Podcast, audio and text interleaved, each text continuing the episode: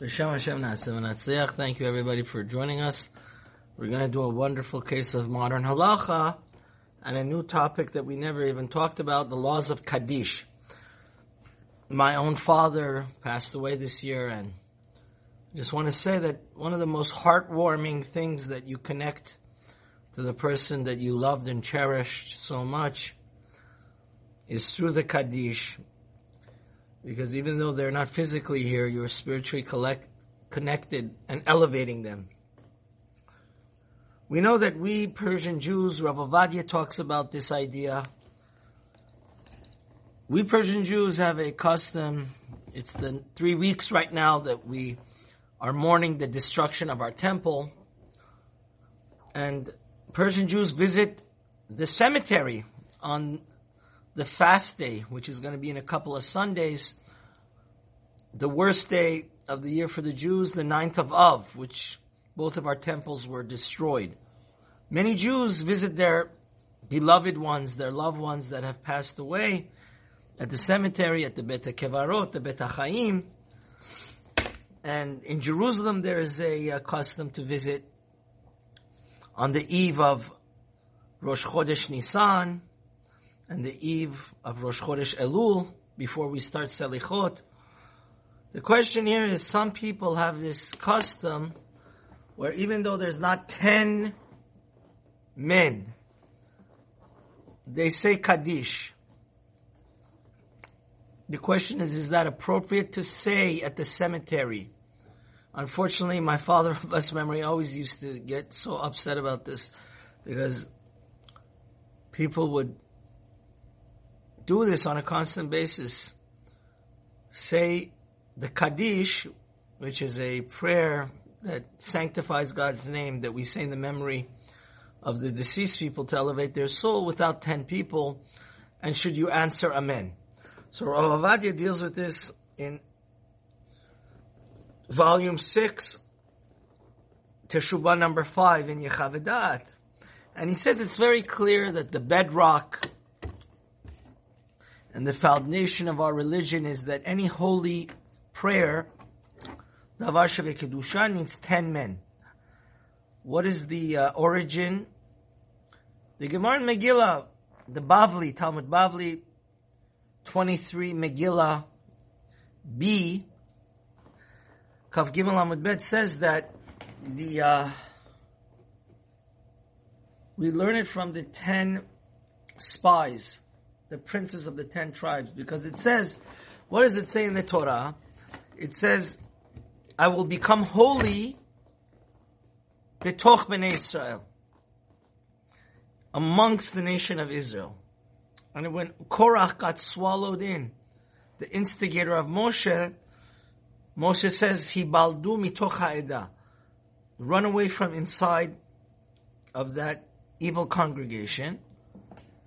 And again, by the Meraglim, it says, Edah. So we learn from there that how many princes said evil gossip about the nation, holy land of Israel? Ten. Because Caleb, like we read in this week's Torah portion in the Haftarah, Pinchas, that Caleb and Yehoshua obviously were staunch supporters of the land of Israel.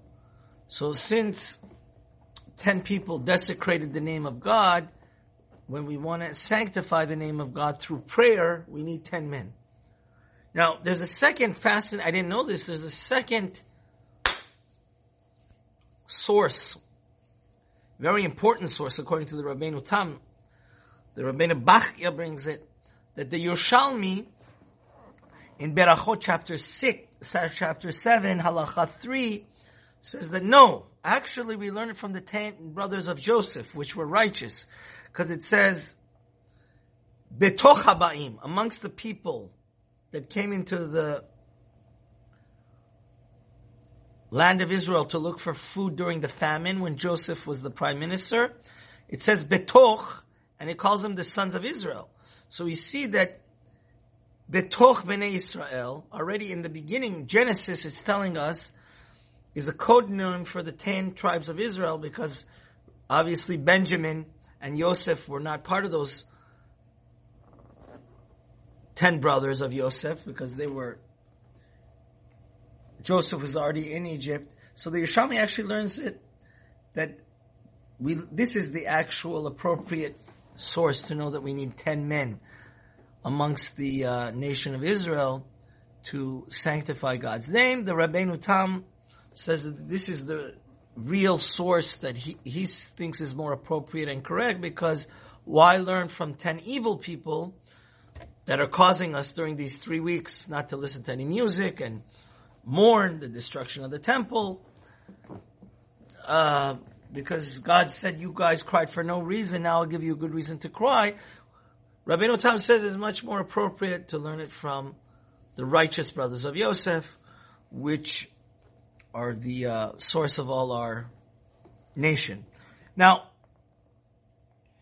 we just want to bring out something very important that uh, it's very clear from the Rambam and the Shulchan Aruch, the Jewish Code of Law, chapter 55, that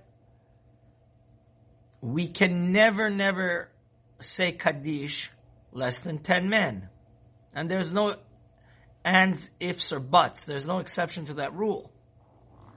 So therefore, very simply, those people that are misguided and go ahead and say Kaddish with only nine people or eight people or five people or two people, you know, at the yahrzeit also, uh, since I was asked this question many times and I myself had to direct my brothers, we know that on the seventh day after the passing, we have to go visit the deceased in his burial spot. And on the 30th day after his passing, and the 11th month, and on the 12th month, all these times, it's a wonderful thing to take our custom for thousands of years of the Persian Jews and the Sephardic Jews for that matter is, we would take 10 people amongst to say Kaddish and say Patach Eliyahu, which is a portion of the Zohar, and they say Kaddish. But you always need to have 10 people. Whoever does it with less than 10 people is mistaken, Rav Ovadia says here. And if you are coerced to be there, you should not answer Amen. Now here's the thing, Rabbi Ovadia brings in his footnotes, I had one of my students from Israel uh, said that uh, this was a very, very interesting dispute she had with one of her neighbors, and she asked me the halacha. It is true that we should not carry out any commandments, prayers, like the Shema or davening Shacharit Mincha Arvit at the cemetery. Why? Because there's a halacha, it's a very famous and important halacha right in the beginning of the Talmud called Loeg LaRash which means we do not learn Torah. We do not say Shema. We do not do stick out our sisit for the Ashkenazim that stick out their sisit in the cemetery. Why? Because we're making fun of the dead people. The dead people, after they pass away, they realize how precious the study of Torah and prayers and the commandments are. Now, when we stick it in their eyes that we're alive and they can't do it, it causes them spiritual pain. So, it's for this reason that the Mahara, Maharshal and the Shach and the Bach and the Prisha, there's many Ashkenazi poskim that say the same way. The same way you're not allowed to stick out your sisit or do any commandment. So how are we allowed to say Kaddish if there are 10 people? Aren't we hurting their soul? all those poskim actually hold if you do want to say Kaddish, you have to go eight feet away from where the person is buried, from his burial spot. Then you could say Kaddish. Because then you're in a different area. But Rav Ovadia brings a beautiful idea here that says no. It is true that your personal prayers between you and God, like you want to put on tefillin, or daven your shachrit minchan Arvi, do it in the synagogue, like I'm sitting in right now. It's nishta props. It's not appropriate to do it on top of a dead person because they feel inferior and sad that they don't have the opportunity, that platinum and golden and diamond opportunity to serve God. But the Kaddish is said to elevate them. You're there to support them. So Rav Ovadia says a beautiful logical idea that the Kaddish, you do not have to walk away eight feet four Amot. Rather, since you're doing it to elevate the soul of not only that person, if you want to cover all bases, say all the people here, the Kaddish I say, I want their souls to be elevated. You're not, God forbid, making them feel inferior. Actually, you're there to support them. Now, why and how was it ever possible for people to start making such a fundamental mistake and start saying Kaddish with less than 10 people? So Ravadi brings a fascinating thing here that says that we know the Gemara in Ketubot, Bavli 103 says that the person that wrote the Talmud, the Mishnah, even after he passed away, he used to come home and say Kiddush Friday night, by Vayachulu for his family, because his wife and family missed him a lot. So the Rabbeinu Yehuda HaChassid in Sefer Chassidim brings that when from the other world, heaven, the Rabbi Yehuda Hanasi would come back on the physical world, he would actually wear Shabbat clothing. He wouldn't be like a ghost. He would function like, so, because we know that the the righteous, even when they pass away, they're like alive. It's the people that have no spiritual connection that are like walking zombies. And they're really, their soul is basically dead inside of them. The people that are in the, like my Rebbe says, the people that are, the righteous people that are in the uh, cemetery are really alive and just sleeping. The people that don't care about God and the Torah, those people are unfortunately dead. The walking zombie dead. But the question that Rabbi Yehuda says is that don't think that when Rebbe would come from the other world down, he was a ghost and a ghost, a ghost of a, a soul of a person that has no body would not be eligible to absolve you of your duty to say kiddush. Rather, since he was a Sadiq, in his death he was like alive. So some people argue that, hey, if I only have nine people and I'm at the praying for the uh, something from God, and the Sadiq is the tenth person. So since Sadiqim during their death they're like alive. I could count actually the soul of the Sadiq, which is buried right there, as the tenth person. First of all, that's absolutely wrong. There's no source for such a thing. And we don't learn halacha from stories of the Talmud. Like the oh, Eshkol says and the Yerushalmi says and the Rashba says. And also Rav Ovadia in defense of the Sefer Hasidim says that there's a big difference.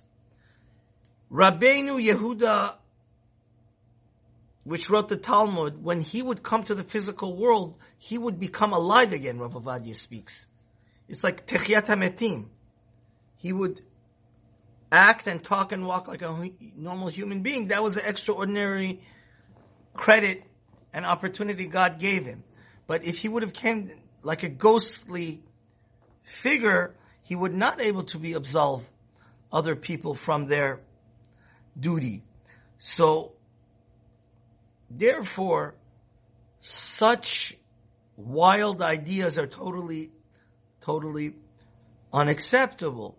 And also, I just wanted to say parenthetically here, since it's a fascinating, fascinating thing that if you are a Kabbalist and you are in a desperate need of a minyan, obviously, I just want to say that a family that is going through the emotional trials and tribulations of losing a lost one, it's such a wonderful kindness to accompany them to thee. If you're a good friend and good neighbor, accompany them on the seventh day, on the thirtieth day, on the yahrzeit of the passing to for them to be, say, a valid Kaddish, that is wonderful. But if you're a Kabbalist and you know how to make a Golem, which is like a uh,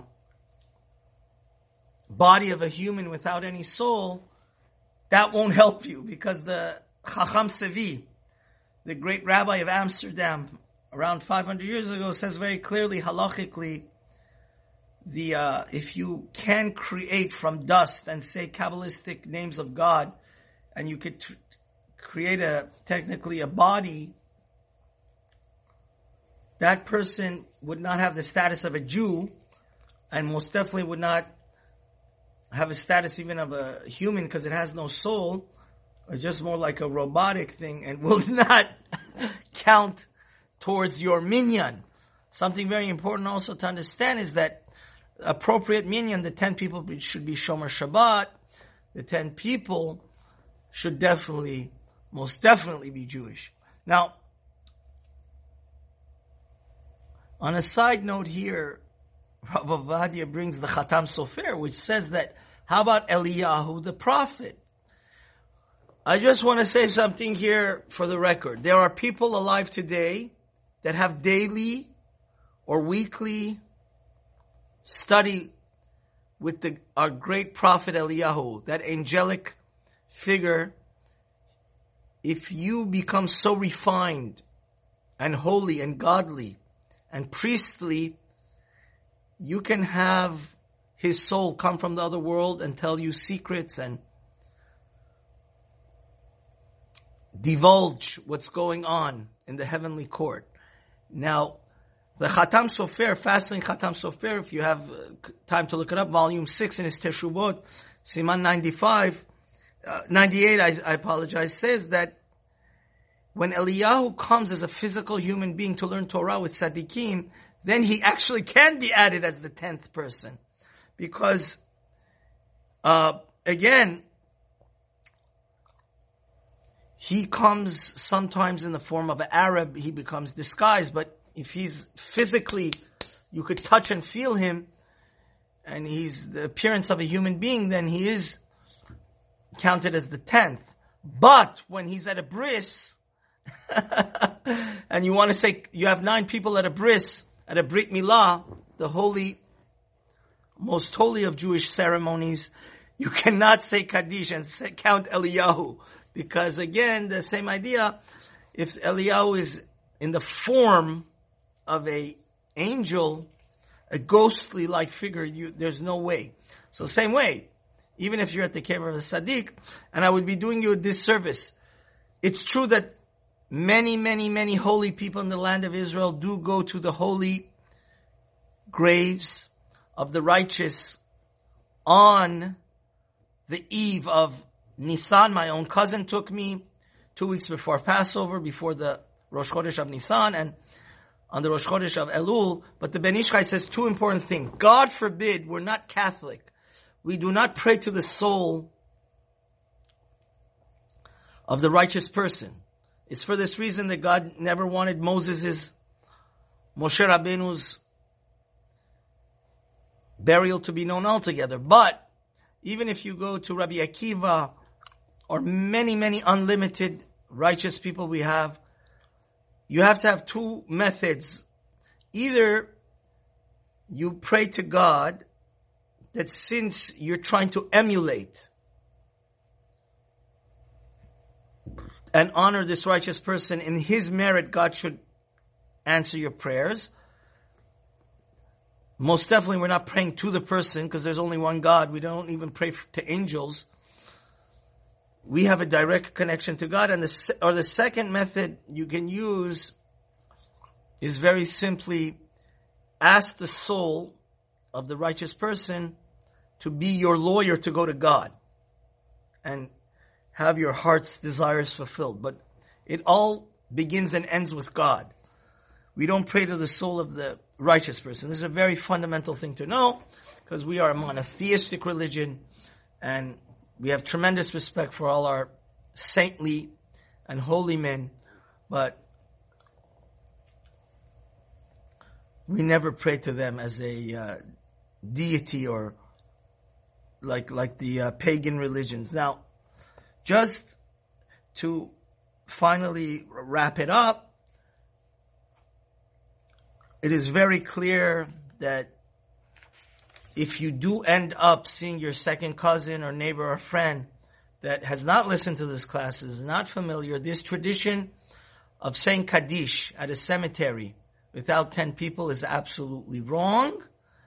And so therefore, uh, we should, living in a time where there's so much wonderful knowledge that's based, we have that Prince of Torah, Rav Ovadia, that is so wonderful. You know, we hear so much stuff that's like hot air. Now, I'm not, I don't want to put down anybody's custom, but some customs, Gehinom and Minhag have the same word. So those customs that are valid, by all means, we should hold on to them. Like saying Patach Eliyahu at the gravesite.